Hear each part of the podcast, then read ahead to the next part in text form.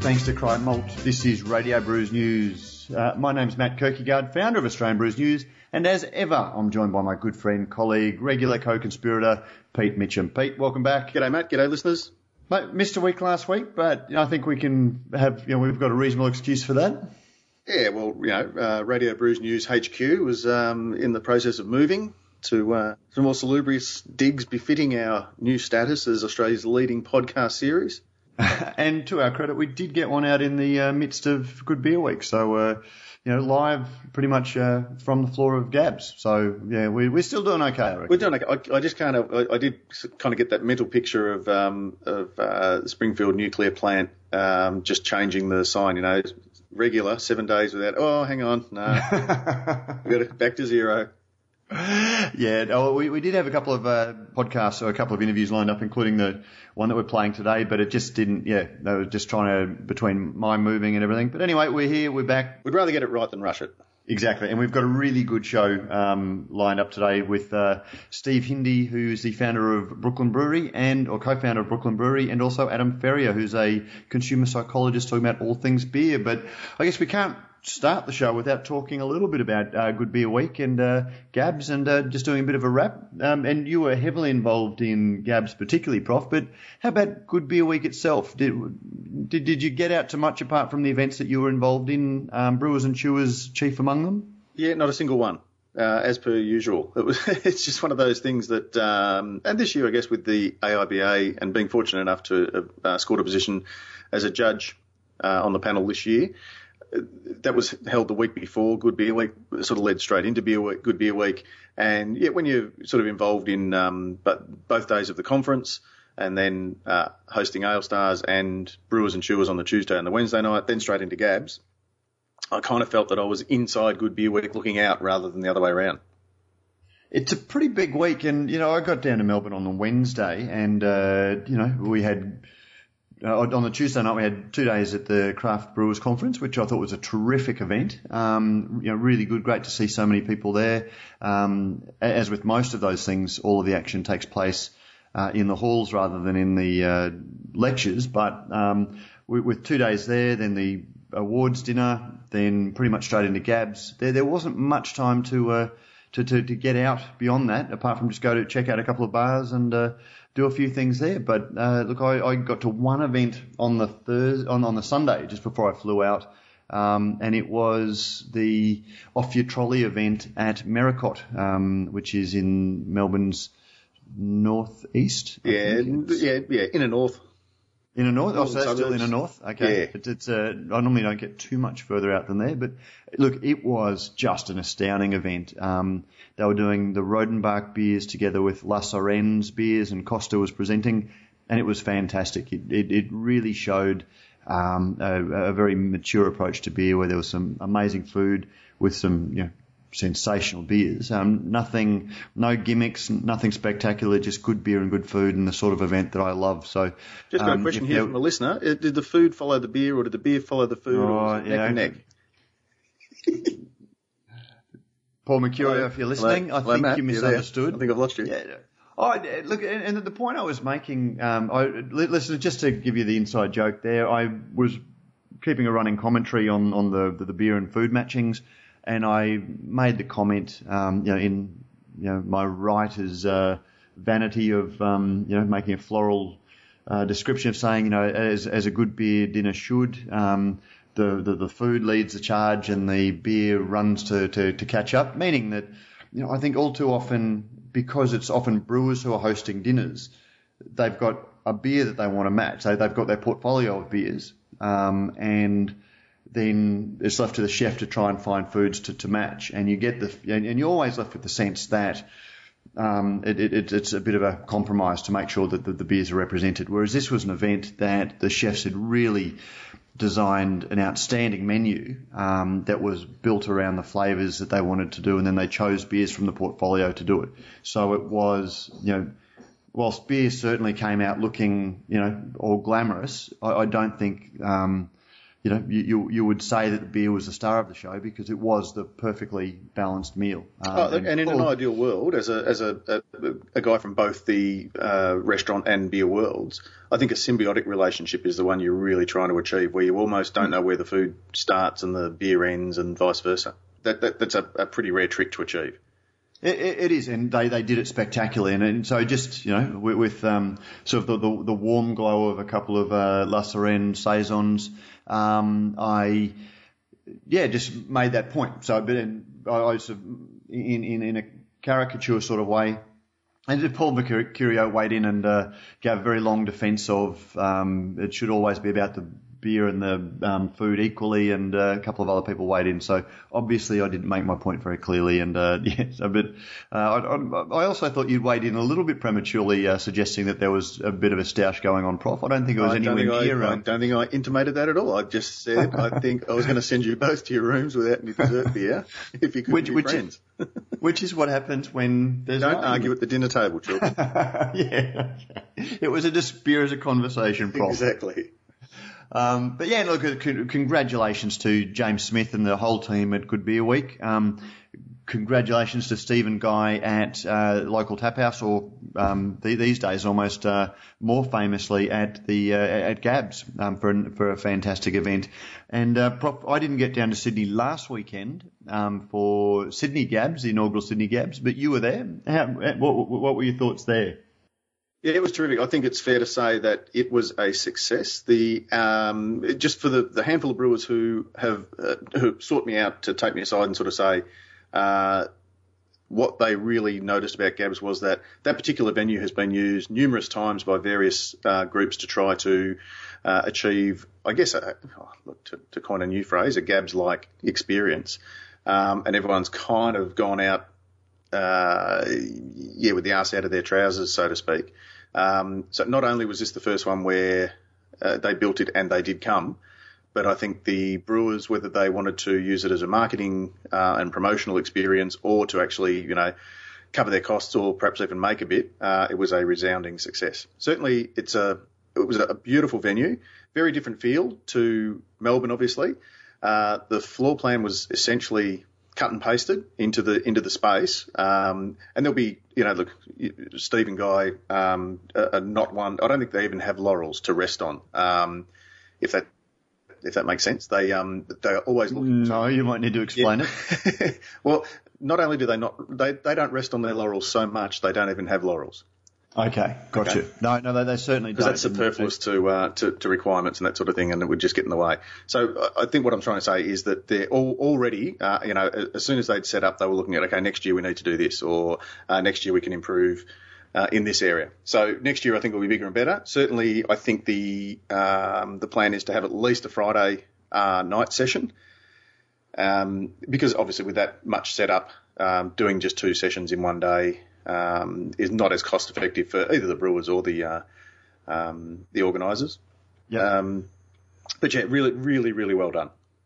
But they they just are fantastic organisers. You know, they they do it well. The, the, the, focus, obviously, they're in business. They want to make money, but it's never at the expense of providing great quality entertainment. And just even the details that they look at. I remember um, we had a bit of fun uh, with your limp-wristed bell ringing. Um, at uh, to close the, the first session of Gabs, um, but the bell that they brought in was a pretty dodgy affair. Um, they tried to improve the bell, so they got a shinier one, but then when they actually rang it, yeah, realised that it was um, a bit tin-assed and a bit um, cheesy. It didn't have the same resonance. So hmm. to their credit, they went back into storage, got the old one out, and brought it back for um, for the second session.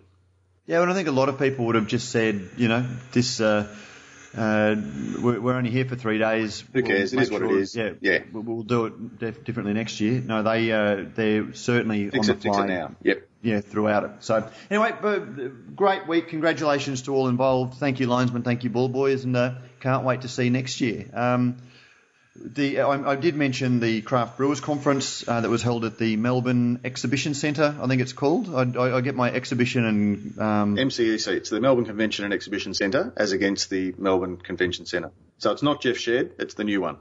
Yes. Okay. and uh, terrific event um, by the Craft Beer Industry Association uh, team. Um, Steve Hindy opened it. Um, We will have be able to link at the start of this to Steve Hindy's opening address together with Peter Fielding's uh, opening remarks. I recommend everybody uh, maybe pause the cassette here and uh, go and listen to that because we're about to speak to Steve Hindy, um, who is the founder, of, one of the co-founder of Brooklyn Brewery, who made some very interesting comments about the American craft beer industry, the uh, you know the, the, prospects for the Australian brewing industry, um, the importance of associations such as the CBIA, and I my interview with him draws on some of those um, topics, um, so it, it'll inform you, but also it was well worth hearing. Fascinating guy, Prof. I know that you were very busy during the Craft Brewers Conference, um, but you managed to, to get in for the opening remarks, didn't you? Yeah, uh, I was also fortunate enough to have heard Steve Hindy give the keynote address at um, Craft Brewers Conference in the States back in 2012 or 13. He didn't just run with the. Uh, he did just didn't pull the old one up on the computer and uh, read it, did he, Prof? No, he did not cut and paste. He did not phone it in at all. Um, as you intimated, it was very much uh, talking about what he knew, but in terms of how it um, how it relates to the Australian market.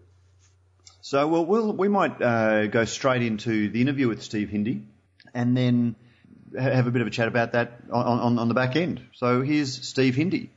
Steve Hindy, welcome to Australia, and thank you for joining us on Radio Brews News. Great to be here. Now, I guess you've just given the keynote at the uh, Craft Beer Industry Association conference. Rather than go over a lot of that, I wouldn't mind picking out some themes that we uh, that, that, you raised during that. And the first first of uh, which was we've seen explosive growth in the US craft beer industry. It's very exciting. There is all sorts of uh, you know, excitement and some would say hype uh, developing. But one figure that you gave is there's 1.5 breweries opening every day in the states. Is that something that is sustainable? I think it is. If you look at uh, the history of brewing in America, before Prohibition, there were 2,000 breweries in America. The population was like 60 million. Today, the population is 325 million. I think we can easily absorb 5,000 breweries or more. And don't forget, probably half of them are brewery restaurants. They're not all production breweries. Are we going back in time somewhat to do that? Because uh, at the time that you mentioned, most people would have known, you know, at least one or two farmers where they purchased their, their, their product from. These days, supermarkets, convenience, consistency, and quality are what people look for uh, uh, across the board. Um, we have seen a, a, boutique movement where people are looking for a little difference.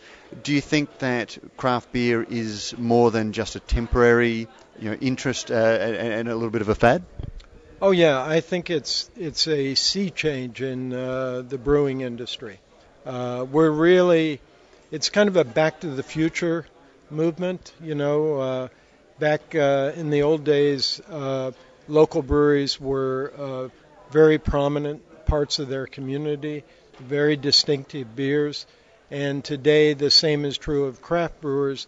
If anything, it's much more innovative and creative today than ever before a, a big part of um, the movement has come from homebrewers, and you uh, uh, acknowledge those. The Brewers Association in the states has had a discussion over the years about uh, whether the brewer, the homebrewers should be part of the movement.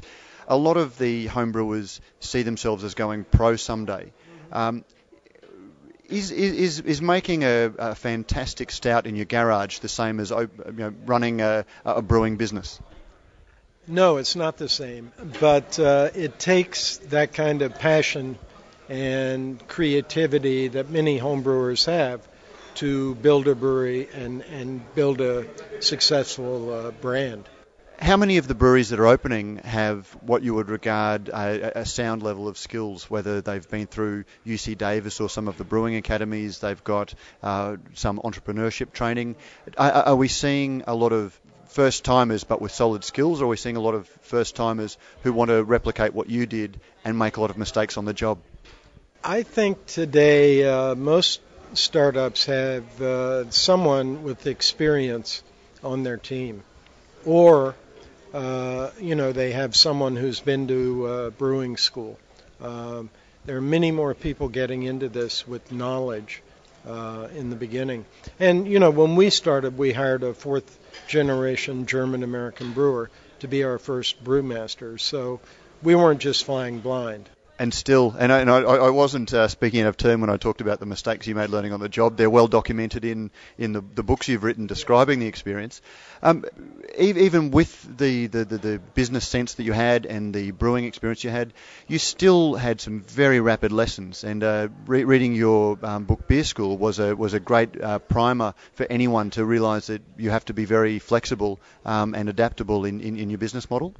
Yeah, you know, I always tell people that uh, business requires every bit of imagination and ingenuity that you have, and a lot of imagination and ingenuity that you didn't know you had, uh, because you're confronted with uh, just a myriad of uh, questions and uh, issues and uh, dilemmas that you have to work through. During your keynote, you talked a little bit about the uh, divide in, in, in, the US where you've got the big brewers and the small brewers. And whilst uh, you, are very much a diplomat um, of the industry these days, you're an elder statesman uh, of the industry, you could still sense there was that passion and some, uh, some battle scars um, or some scars from battles uh, won and lost in Australia, our market is very, very different. Um, the Craft uh, Beer Industry Association has welcomed the, the big two, acknowledging that our market is different. They need their support. Do you would you foresee that there's a potential for friction between those two camps at some stage down the track, particularly as craft beer grows its hold? Yeah, I think uh, you know I don't really know the Australian market well enough to comment in in detail. But uh, just looking around, I you know I think one thing that is an impediment for craft brewers here is the contracts that the big brewers have with the retailers. I mean that essentially freezes out a craft brewer uh, from a lot of the uh, biggest beer sellers in Melbourne and other cities in Australia. And I can't imagine that that, that, that will not become an issue at some point that said, uh, we hear a lot about the uh, three-tier system in the states, and a lot of craft brewers have always complained about getting access to distribution because they can't distribute themselves. Isn't it true that whatever system we run under, there's always going to be divides between big and small, and that can be big craft breweries and small craft breweries, and we've seen a lot of that as some of the rock stars of the uh, US uh, craft brewing scene have broken out and become much bigger. That hasn't always been thoroughly embraced by some of the smaller startups who fear that they're being uh, disadvantaged by the big craft breweries.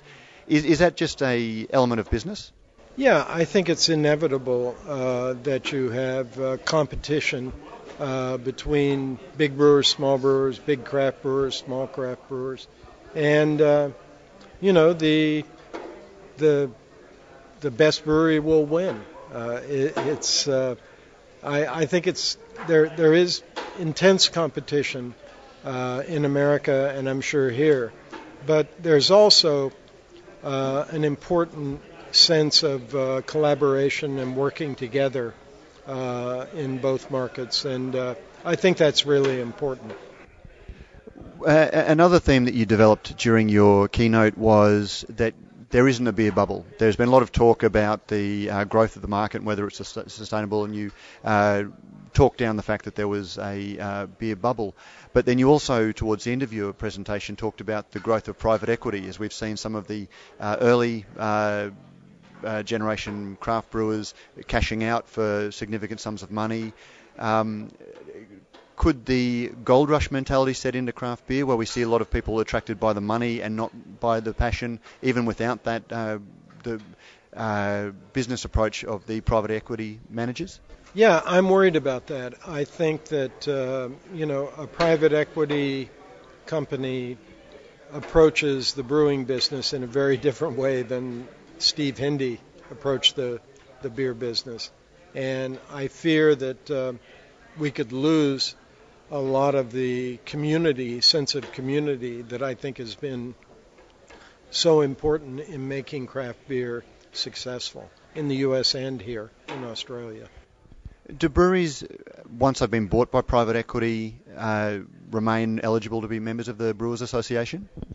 Yes, we have not uh, uh, yet uh, thrown anyone out uh, for taking on that kind of investment. Um, but I'm, you know, uh, I'm not sure how that's going to work out in the future. I think it kind of depends on how many people jump ship. will will we see tensions potentially developing in the Brewers Association between if there is enough and there is enough money and the business models change significantly uh, and we lose some of that collaboration?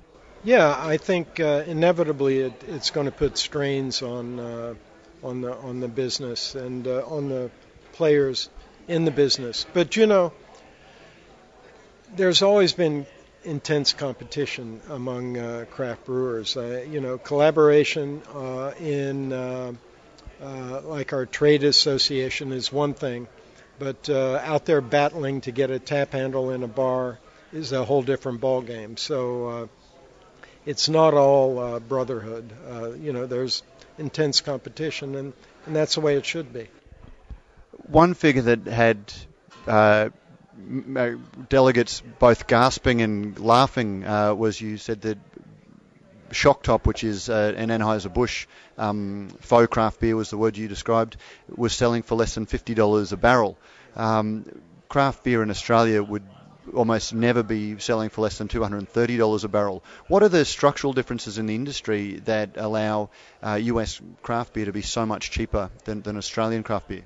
Well, I think you have very high taxes here and uh, that's the main reason for the higher uh, cost to, to the consumer of the beer. Uh, typically, our kegs are like $150 uh, in the U.S., so $44 is unbelievable. I, I mean, I, I could not, I, my eyes popped out when I saw that number. At the same time, uh, Brooklyn, uh, Sierra Nevada, um, uh, Sam Adams, sorry, Jim Koch's uh, brewery, have all grown to such a size that we're seeing your beers reach uh, Australian shores at very affordable prices. Um, should Australian craft brewers be worried about Steve Hindy? I don't think so. Uh, you know, an Australian craft brewer uh, has a much more secure hold on the market here than uh, Steve Hindy and Brooklyn Brewery do. you know, we export a lot of beer. I think we may be the biggest exporter of craft beer. It'll be about 40% of our sales uh, this year. And that just happened by accident. I mean, it wasn't like we went out with the intention of doing this. Almost from the day we opened our doors in Brooklyn, we had people coming to us and saying, I think I can sell this beer in Sweden or the UK or, or uh, Japan. And I remember saying to people, are you kidding? I'm having trouble selling it in Brooklyn, you know. Uh, and so in the beginning, we just told uh, importers, said, look, we'll send you beer, but you got to pay us first. Uh, and we don't discount the beer that we export. It's sold at a very full price uh, for us. So, uh, you know, that there's demand for Brooklyn beer in Australia, and I think it's great. It's great for us. I love coming to Australia, and uh, you know, it's not something that I set out to create by, you know, doing television advertising or something like that. It just happened to us, and uh, it's welcome. Just one last question, if, if I may. If somebody's listening to this and they're thinking of starting a craft brewery or they've just started a craft brewery, are, are there any just key lessons that from all of your experience and all of the successes and the mistakes you've made that you would offer them? Yeah, if you're starting a craft brewery, the most important thing you can do is read my book, Beer School. uh, if you're starting a craft brewery, uh, you know, I say good luck, go for it, uh, and you're in for the ordeal of your life. But at least you'll have good beer to keep you company. And you'll have a great time, you and you'll meet a lot of great people. Steve Hindy, thank you very much for joining us on Radio Brews News. Thank you, Matthew.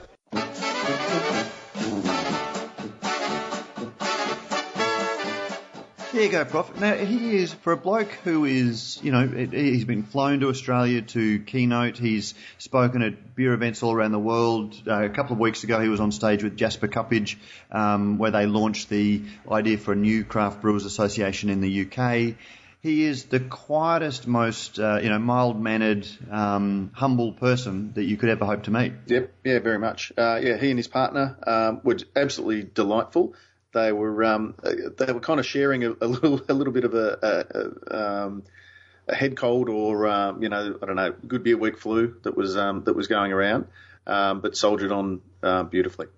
there, there, are a couple of things that he said uh, during the, the speech that I still, I know it's a recurring theme in this podcast, but I do, you know, worry about the hype and hubris that spreads into industries such as the, the brewing industry at the moment, where you see so many breweries open. Um, I mean, he, he's very bullish, saying that the, the states are at 10%, um, even though there's one and a half breweries opening a day. Um, you know, they're, they're nowhere near a craft beer bubble. Yeah. And for me, and look, I, I, agree, but when he starts talking about the, the figures, um, you know, about there is, you know, one one brewery to 80,000 people in the States, I, I can't remember, or one, and one brewery to 64,000 in uh, England. Um, you, will hear those figures, listeners. And Australia is, you know, much higher than that. I think we've got one to over 100,000. Um, I, I, I, just think that that forgets the fact that Australia is a highly centralised um, economy. You know, we, we've we're very strongly clustered around capital cities.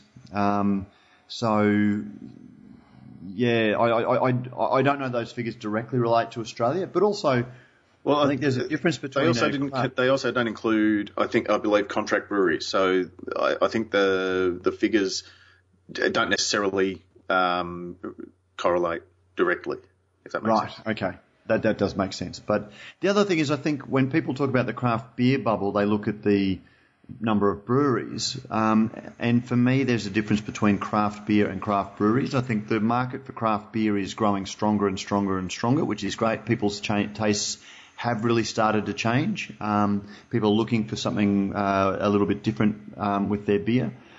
But whether the breweries making it, whether we can have too many breweries making beer, I'm I'm still a little bit un, unconvinced about that because, you know, you, you speak to anybody that's been around for a while and they talk about it being a unit cost game and they're, they're really trying to get their prices down, their, their unit production costs down. Um, and we're not going to see all of the, you know, dozens of breweries that are opening up able to, to grow and expand to the state and for a whole host of reasons um, to the to the you know extent that they can get their costs down. And once you get a real cost differential between you know breweries making very similar beer, unless you've got a very very strong brand, it's potentially hard for some breweries to uh, to compete. You know, when you've got a ninety dollar product in the market against a you know 60 65 70 dollar um, yeah. uh, uh, you know product. And anyway, that that's uh, I'm sure a lot of people who have invested money in stainless steel have, have, thought about this, but that's where I'm not quite as bullish as Steve. But no, fascinating interview, really lovely guy. I felt very honoured to meet him. And listeners, we do have a, uh, we, we, talked about his book. Um, we've got a copy of his uh, recent book signed. It's obviously not signed personally to you, um, but it's a, a, copy of his book um, that we're going to give away. If you can shoot us an email to editor at brewsnews.com.au telling us what the initials CBIA stand for, um, and we will pick you know, a, ran, a random uh, draw um, from listeners of the podcast. Our so, lines are open now. Uh, operators are standing by. Call now. And thank you very much for listening uh, to that. That's just a little thank you. Uh, thanks to our friends at the oh, nearly said it, the CBIA, um, who uh, kicked that in, and Steve generously uh, signed it. Now, next interview, Prof. Um, during Gabs, we did our Gruen Transfer, which is our homage, um, aka direct rip-off of the Gruen Transfer, the fantastic ABC series, in which we looked at beer advertising and we had a fascinating panel of uh, people, including Tim Avadia, who is the general manager for premium and craft at CUB, our good friends at CUB, and I can say that without any uh, smirk these days. Um, we also had Justin Fox from Colonial Brewery in Western Australia, and we also had this fellow Adam Ferrier, who is a regular panelist on the real Gruen transfer. He's a consumer psychologist and he's a really fascinating, really interesting guy um, with his backgrounds in marketing and psychology. Have, have, you seen much of his work, Pete? I have. Yeah, I did quite a bit of research um, this time last year, or a little bit earlier when we were trying to get the the Bruen transfer up as a as a stage show, um, and and sort of looked into uh, his work. It's, it's, just a fascinating area. You, you, know, it's something that I think we all try to think we're immune to, um, and, and that, that whole consumer psychology and and oh, ads don't affect me, or uh, you know, I don't I don't uh, listen to what my TV tells me to do. Uh, I, I, don't care who makes it; it's how it tastes. Exactly. It's it's the liquid in the bottle and share a throat and KPIs and all that sort of stuff. But um, yeah, fascinating guy, and it, and it, just a, a pleasure to to work alongside him. It was great fun. Yeah, and so my first question to Adam was, what is a consumer psychologist?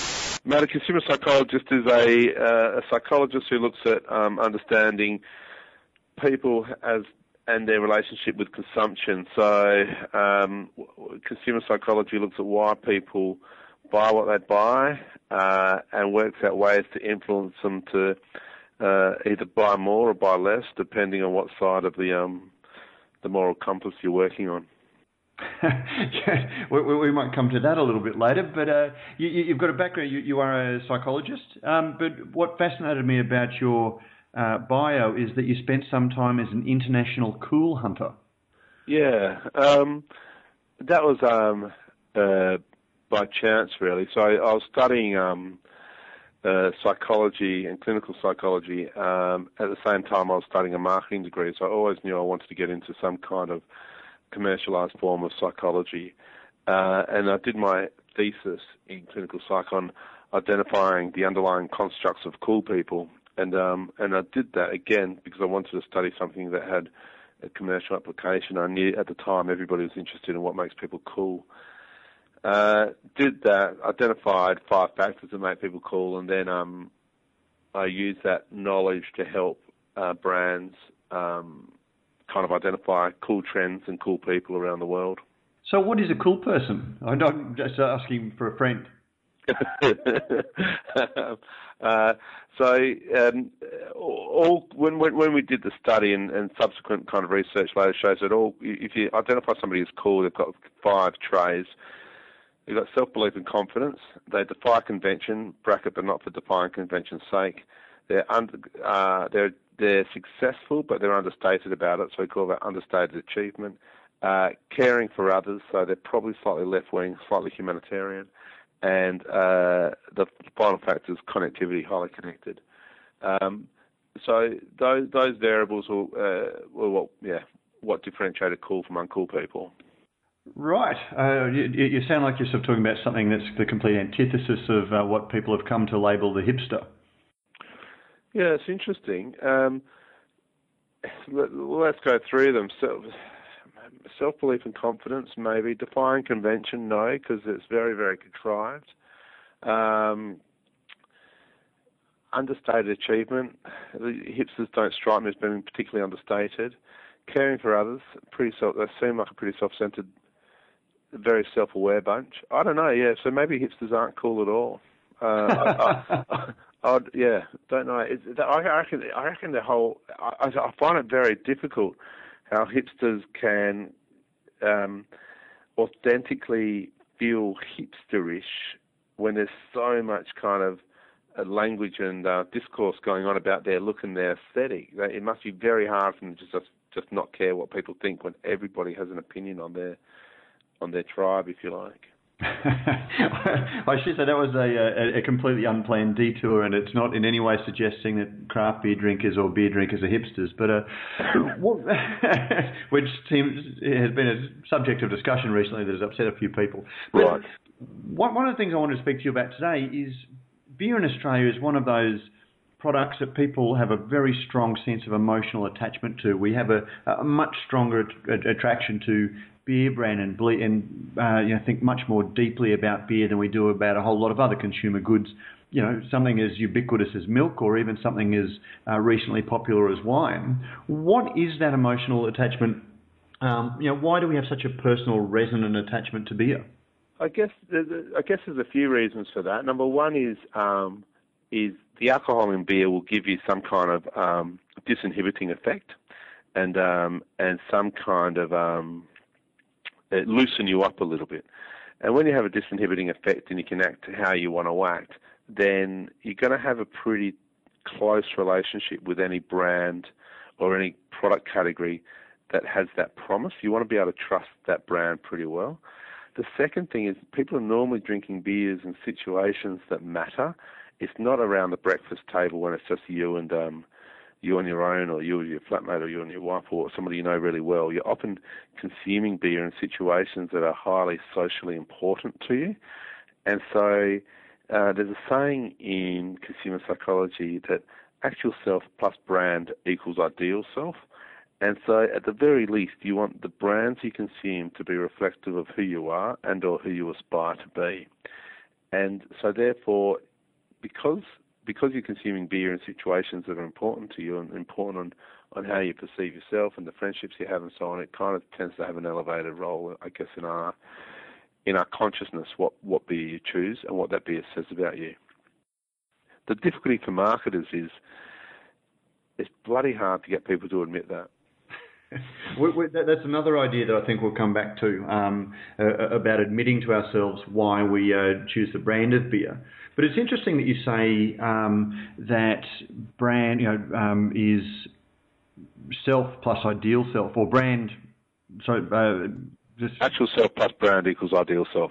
Equals ideal self. Because when you look at some of the famous beer ads, and uh, we, we, talked about some of these at the Bruin transfer recently, but you know, you, you think of the classic XXXX ad where there's four, you know, I would describe as slightly buffoony guys on a fishing trip. You know, uh, none of them are particularly, uh, you know, athletic looking. They all look like they've sort of uh, gone to seed a little bit there doesn't seem to be too much ideal self reflected in, in those ads. Um, is it that beer drinkers have a very low sense of self that that is their idea, ideal self? Yeah, well, you know, if you think about the 70s, when we're probably possibly living in a time where most people were more constrained and had more, um, you know, in quotes, professional office jobs, and there was less casualisation in the workforce. And so then when you wanted to have a beer, you know, beer was all about clocking off and enjoying yourself and being a buffoon with your mates and hanging out. So, you know, I'd, I'd challenge that and say, no, for, for the time, that probably was a pretty good articulation of what your ideal self was in that moment.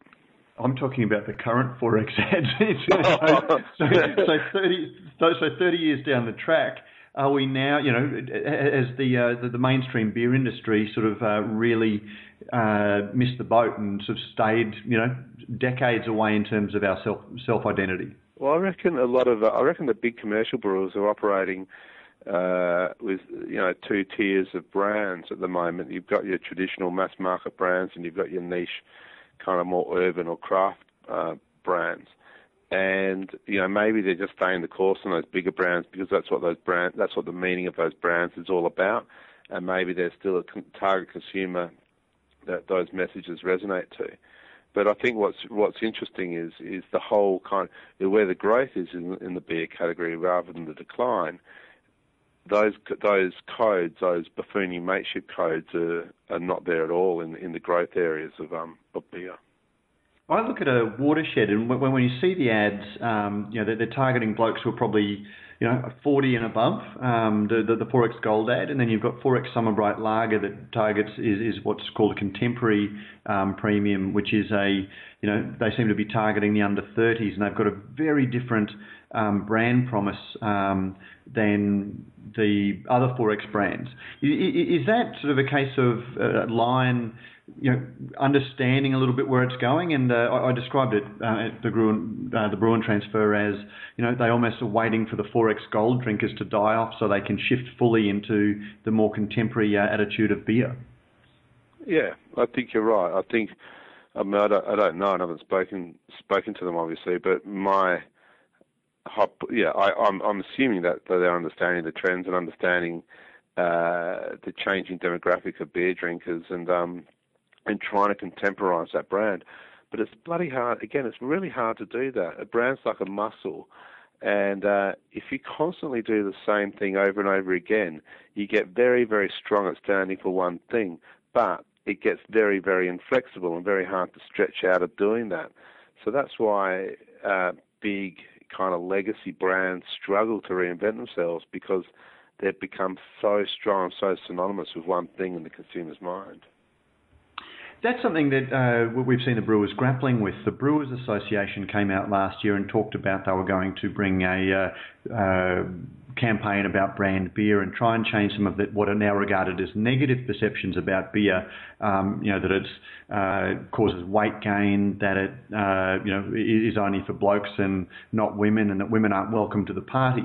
Um, I, I've criticised them on the basis that you know they were the ones that helped shape and reinforce those perceptions. Is, is that what you were talking about there? That it becomes inflexible. It's very hard to change those perceptions that they've reinforced. Yeah, I was I was talking about more. more I mean, I was talking about more mainstream lager style. Uh, what Australians call, I think, what Australians call lager style uh, full strength beers. You know, they, they have positioned themselves uh, as largely um, irrelevant to to emerging beer drinkers.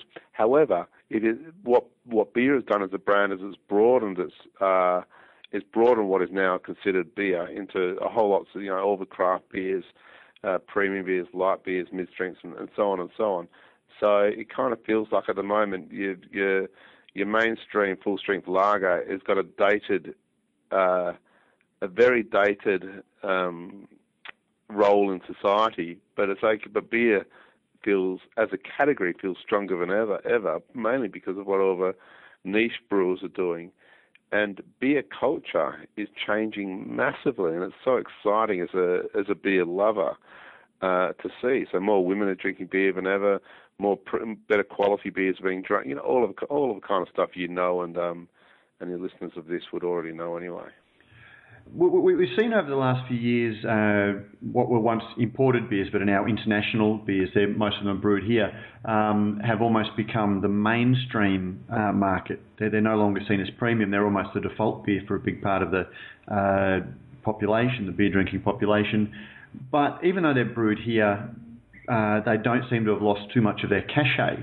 Um, what is it about the international beers that's something that is the equivalent of you know, Foster's or uh, VB on the streets of Rome or uh, you know, Bremen in Germany um, or, or, or the States is seen as premium when it lands on our shores?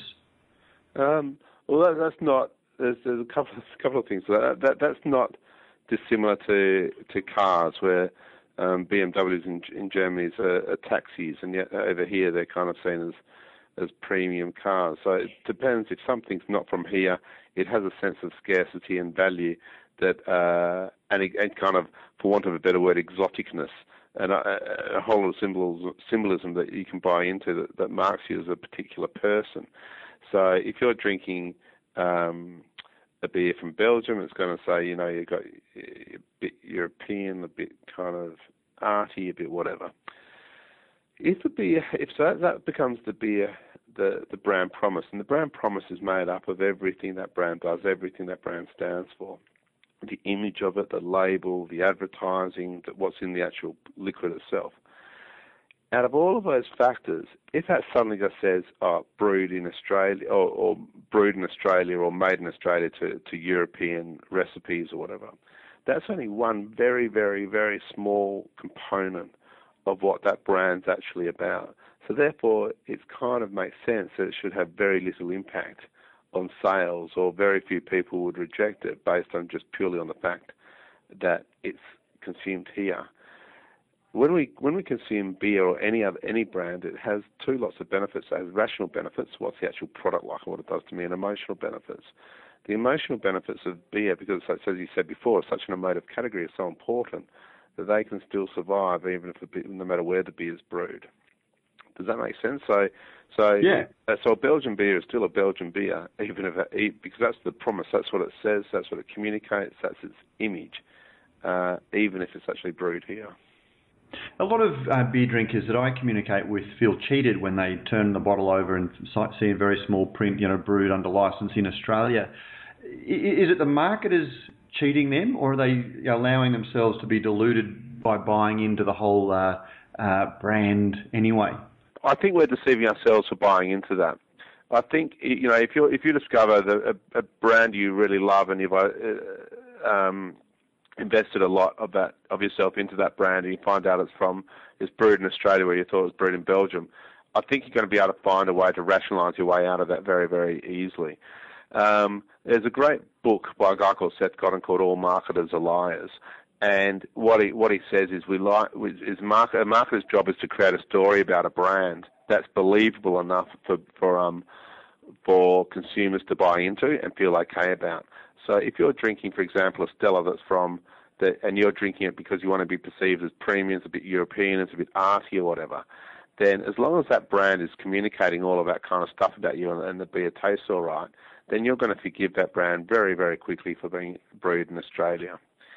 If it's being brewed in Australia, it fundamentally communicates something very, very different about you. So it's, it's on massive letters in the packaging or whatever, then you might change your mind. But um, other than that, you're going to be very, you're, you're quite happy to deceive yourself to go along with the story. I get um, the, the, the feeling from craft drinkers, and I, in fact they come out and say um, that they drink purely for the flavour, that they don't care who makes it, and you know you see a lot of people sort of saying, look, I don't care who makes my beer, I'll just sort of go where the flavour is. It, it, are they sort of much more in, in, in tune with you know the, the, the, rational benefits, or are they sort of buying into some of those emotional benefits as well? Yeah, I, I, it's, I, I would have, I'd ha- it's it's an interesting question, and I think they're probably, uh, I think they're probably deluding themselves. So I think they're probably buying into the image uh, of that beer and of that craft beer as much as anyone. And I think as soon as they drink that beer, they want to know the story. You know, if they find a beer they like, they'd want to know the story about it who the brewer is, where it's brewed, and then they would be quick to recite all of that information to someone else when given the opportunity. Now they might think they're doing that to tell just a pure product story, but even by their their willingness or their want to just tell a pure product story, it's also communicating something about them that they don't get into the hype of brands and all of that kind of stuff. But then they're still using that brand in the same kind of way. I, today, young consumer is completely marketing saturated. They don't know what it's like to live in a society where not everything's branded. So everything, absolutely everything, has has a kind of a, a brand story associated with it. If you're talking about a 65 year old uh, uh, plus kind of uh, consumer who grew up in a time when marketing wasn't as pervasive, then I might believe them a little bit more that they really truly just have found something they like the taste of and they're not interested in the marketing message. But if it's anyone 65 or younger, I think, nah, they're just, we're all suckers for it. it, it, it sounds like it's going a little bit back to uh, the, the, whole question of who is cool. Um, you know, it, it, sounds like we, for most of us, feel that we need permission to drink, or we need to be able to justify what we're drinking if we're asked by uh, you know a friend why are you drinking that. Is that something that we, we, sort of look for when we choose the brands that reflect us? Yeah, I think you know what I think you're talking about the barroom defence, which is uh, I think both the big brewers use that kind of phraseology. Uh, so when somebody asks you why you're drinking a beer, no matter what the emotional reasons are, you've got a rational defence. You can't say I'm drinking that beer because I like the advertising you have to, or I like the packaging, or I like the story of the brewery. You have to be able to say something rational about the actual liquid itself. Oh, it's crisp, it's refreshing, it's got chocolatey notes, whatever it is. But people need a rational decision again, so they they can feel good about themselves and see themselves as a as a rational human being, not somebody who makes their decisions based on a whim or based purely emotionally. Um, so it's it's it's human. It, what I really want, I would love people just to understand marketing, understand its effects, admit that none of us are immune from it, and then once we kind of acknowledge that to ourselves, then we can make more informed decisions about what we buy into and what we don't. If that makes sense. Yeah, it does. The wine industry's got some great studies where they've hooked people up to EEG machines and given them glasses of wine and said this one's a $15 bottle and the next one's a $75 bottle of wine and measured the, the, the way that their brain registers pleasure for each of them. Yeah, that's and right. And then what you're talking about, there's a great study where they where they looked at the thing called the price placebo, and the more you charge, the better it tastes, and the more you enjoy the wine. Now, nobody's going to admit to that and, they're not going to admit to enjoying the bottle of wine more if they pay more for it. And the same works for beer as well. But, you know, in quotes, it's the truth. And so people need to acknowledge that. but the, the thing about those studies that for me is, you know, I can understand rationally that we convinced ourselves um, that we want to in, that we want to enjoy it more. But that study showed that there was actually a physical response um, of, of, greater pleasure for the more expensive thing. And it, to, to, me, it shows how deeply we delude ourselves uh, in, in, those sorts of situations. Yeah, one. Yeah, I, I totally agree, and um, it just goes to show how how far how hardwired it is for us to convince ourselves that we're um, enjoying something for rational reasons. And if we're paying more for it, then it must be better quality wine, and we must be enjoying it more than if we didn't pay more for it. So therefore, we do. We're very effective liars to ourselves. You've had some, uh, you know, you've got extensive experience uh, in advertising. You work for Cummins and Partners that has done that has won a number of awards um, for the way that you've uh, uh approached your advertising. Is there one beer brand that you would love to take control of and you know turn around its uh, its advertising and its marketing? Um, uh, let me answer that by I'll answer a slightly different question. Uh, I really respect and love what uh, Corona has done for the industry. I think uh, I'm sure a few of your listeners would that will put hairs on the back of their neck. but uh, but I but I think how I think I think their style of advertising, the emotive promise, I think is wonderful. I think it's great. I think uh, I think the way Coopers has maintained um, its relevance as craft beer has skyrocketed. I think uh, very admirable. Um, I would love to see um, every mainstream brand have a genuine uh, chocolate porter with uh, probably with, with, with coffee in it as well, just because I just love them. And so, you know, if if I could convince any big brewer to do that, that'd be great. Um, but there's no there's no real there's no real brand I, I'm, I'm dying necessarily to get my hands on. One of the things I, I, was told by a marketer for one of the big breweries is that they found it very hard to engage with the craft segment because it is so small. Um, and you know it was described that they have big hands, and so they, they sort of can't get in and pick up the little um, bits and pieces that are that are floating around. Um, is is there a way that you think that they could much more effectively engage with these new and emerging craft beer markets than they have already? I love that expression of the of the big hands, and I and I uh, see the issue. I mean, marketing is is a mass market game where traditionally you have uh, mass production, mass distribution, supported by mass communications, and that's what the big brewers have gotten good at. They need to get a whole different skill set to be able to manage um, craft beers. Unfortunately, craft beers, a little bit like wine, sometimes work against the the rules of marketing, where the the more popular it becomes, the more aspirational it becomes, and in fact, uh, you know, for many wine brands, sometimes becoming popular can kill the brand. And I think craft beers face that same struggle. They need to be managed, yeah, very delicately and very nimbly. Um, and they and there's a whole different set of skill sets rather than just advertising that they need that the big brewers need to learn. And that's kind of again why I think it's kind of it's kind of like a two-speed economy at the moment. There's your massive legacy brands and then there's the, the craft brands, and they need very, very different skill sets in how those brands are marketed. You're a beer lover yourself, and I understand that you wrote your book, The Advertising Effect uh, How to Change Behaviour, sitting in the local tap house at St Kilda. Um, yep, that, that, that's right. Many, Sunday, many, many a Sunday afternoon. Yeah. It, what do you think craft beer could do to better sell its own brand? Uh, I think it needs. I think craft beer. I think it's already doing it. I think it's already embracing females and femininity, and making sure every craft brewer has uh, has females as part of its target market. So it's an inc- totally inc- inclusive brand for a modern world. The other thing I think it could do, which it's already doing, is losing its stuffy, bearded image, and um, oh, I'm not sure about maybe the stuffy image. I'm not so so sure about the bearded image. There's quite a few beards, aren't there, associated with craft beer? but uh, you know, craft beer to me is just um, is beer with with beer with flavour and um, and that can and, and beer that offers new experiences each time you try it, and that doesn't have to be shrouded in uh, yoldy worldy imagery or and and and alternatively, people if, if, people don't do that, the craft brewers, then they go straight to hipster imagery. But there's a lot of other stuff in between where you can just wrap a different type of product story around that those beers. So I think just being even more inclusive of women and being and offering a more contemporary um, uh, image.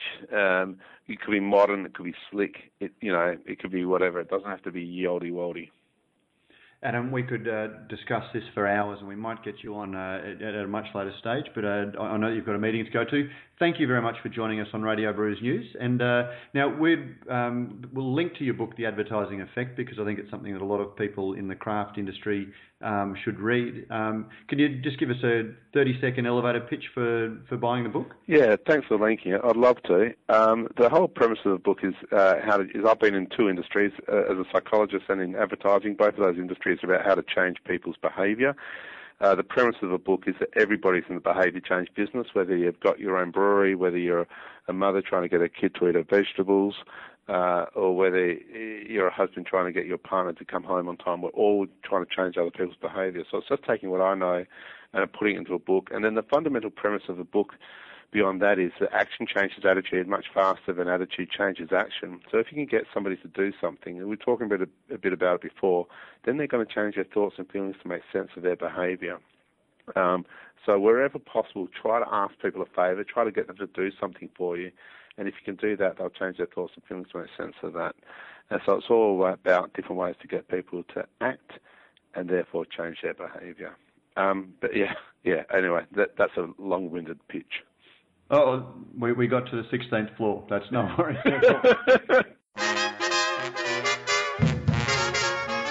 In the garden, what a garden. Brews News is made possible by Brewpack, Australia's number one craft contract brewer.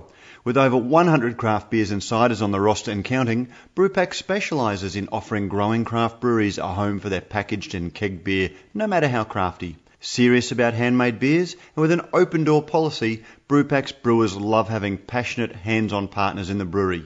Thinking about craft contract brewing? Think Brewpack. And uh, yes, we thank Brewpack for not only making a whole lot of great craft beers possible, but also for making this podcast possible. There we go, Prof. That was. I, I, I, don't want to preempt anything, but I just have a feeling now that he might change his bio to sort of say panelist on the Bruin transfer. no, I, I, don't think so. And uh, I, have I've taken up a bit of his time recently between the Bruin transfer and uh, I, I, interviewed him for something else I did, and then also uh, also this um, interview. But no, I, he, he was very generous to us with his time and um, and and put up with us beautifully as a, yes. the ultimate professional that he is. I reckon he had fun, and plus he had you know as much beer as he could drink. And he, he's very him. partial to uh, to good stouts, you know, good oatmeal stouts yeah. and things like that. So um, yeah, he uh, which I was quite Im- impressed with. But no, very nice guy, fascinating guy, and I could have spoken to him for hours because, as you know, uh, you know, regular listeners will know that I've got a real, um, you know, fascination with the psychology of beer as, as, much as the flavour, and you know, for a whole lot of the reasons that Adam talked about. So uh, we we thank Adam for coming on, and we will link to his book as well. This is a bit of a uh, you know bibliophile ep- edition. Um, I don't have a copy to give away. Um, actually, we might even dig into the uh, to the archive. Um, prof, and uh, you know have a have a second prize. Uh, you know, just send us some feedback on this on this episode and uh, Australian Brews News, Radio Brews News, generally listeners, and uh, yeah, someone who takes the time to do that will win a copy of uh, Adam's book. Um, which uh, very highly uh, fascinating reading. So, uh, Prof, um, anything else to, to discuss? No, I think that's probably about it. We're um, so you and I are now heads down and bottoms up in terms of um, planning ahead for uh, taking craft beer to the masses yet again for the third year running at the Ekka. At the Brisbane Ekka, I've got regional flavours that I'm uh, reprising the Hunting Club stage. Okay, we've got nice. a great uh, group of brewers uh, coming along, including a couple of local ones this year. We've got Green Beacon. Uh, that's the 18th, 19th of July, so about six weeks away. Um, and it, it is honestly one of the best uh, beer events because it's a food festival. It's a major food festival in Brisbane but the because it's run under the Brisbane Marketing, it's part of the South Bank Parklands Charter. Um, they really do it well. So it's not an events company coming in to do it. They run it as an entertainment and as an engagement for, for the city, which just changes the psychology and the um, uh, and, you know, the, yeah, and the precinct comes up really well. Like it, it, it is really like a, a, a, a good food and beverage festival. It is, and they've they've worked with me over the last couple of years to, to bring good beer into the venue, and rather than just go to one big corporate sponsor as other um, you know food festivals have done, um, you know they they really want to get local, small, um, you know craft brewers in there um, who are making good beer and match it to food. So yeah, I'm very honoured to be part of that. So that's coming up as well, and uh, we really do start to see it. There's something about the onset of winter that sees the craft beer um, world really take off, which is i- interesting when you think of uh, beer as a summer drink. Yeah, exactly. And I'll see you in a couple of weeks, Matt. I'm um, bringing the family up to uh, the Sunshine Coast. We might have to do live from the pub, uh, an episode live from the pub. Prop. I think, we, well, maybe from Sunshine Coast Brewery or um, or something like that. Great idea. Actually, there's some there's some good little uh, beer bars There's another up one there. in the so Bar, might- I think, isn't there? That's um, that's popped up on my radar recently, or somewhere down that way. There is, there is. Um, so we might even uh, contact There's a shout out to them. Yeah, if they're listening. I've just got to think of the name. for our own Um, drinks. We, we do pay for our own drinks. We just need a quiet little corner of the bar and uh, have a bit of a chat. Yeah, you and I face to face live from the you know, live from the pub. Done. Prof, always good to chat. Um, look forward to chatting, catching up with you again next week. Um, I got a couple of irons in the fire with who we're going to speak to. Um, we are going to speak to Denita Wawn, who is the uh, head of the Brewers Association, which is the uh, association designed to uh, you know promote the interests of the large brewers. Um, and uh, there's some interesting stuff there. But I've got a couple of other people that we're going to speak to. Um, we are going to be speaking to Martyn Cornell, um, who is our favourite, um, you know, beer Mythbusters. Yes, um, to talk a, a, a little bit about beer style. Um, and uh, we've got some other great people that we uh, will will be speaking to, but I'm just not sure who it'll be next week. Yeah, But I've got three or four lined up as well. So um, we've, we've we've got our regularity sorted out for the next couple of months. We do. So thank you for joining us, listeners. Uh, Um, don't forget we've got those two competitions. Uh, editor at brewsnews.com.au. Keep those cards and letters coming. And keep the cards and letters coming. And uh, as always, drink less, drink better. Talk to you next week. Drink fresh, drink local. See you next time.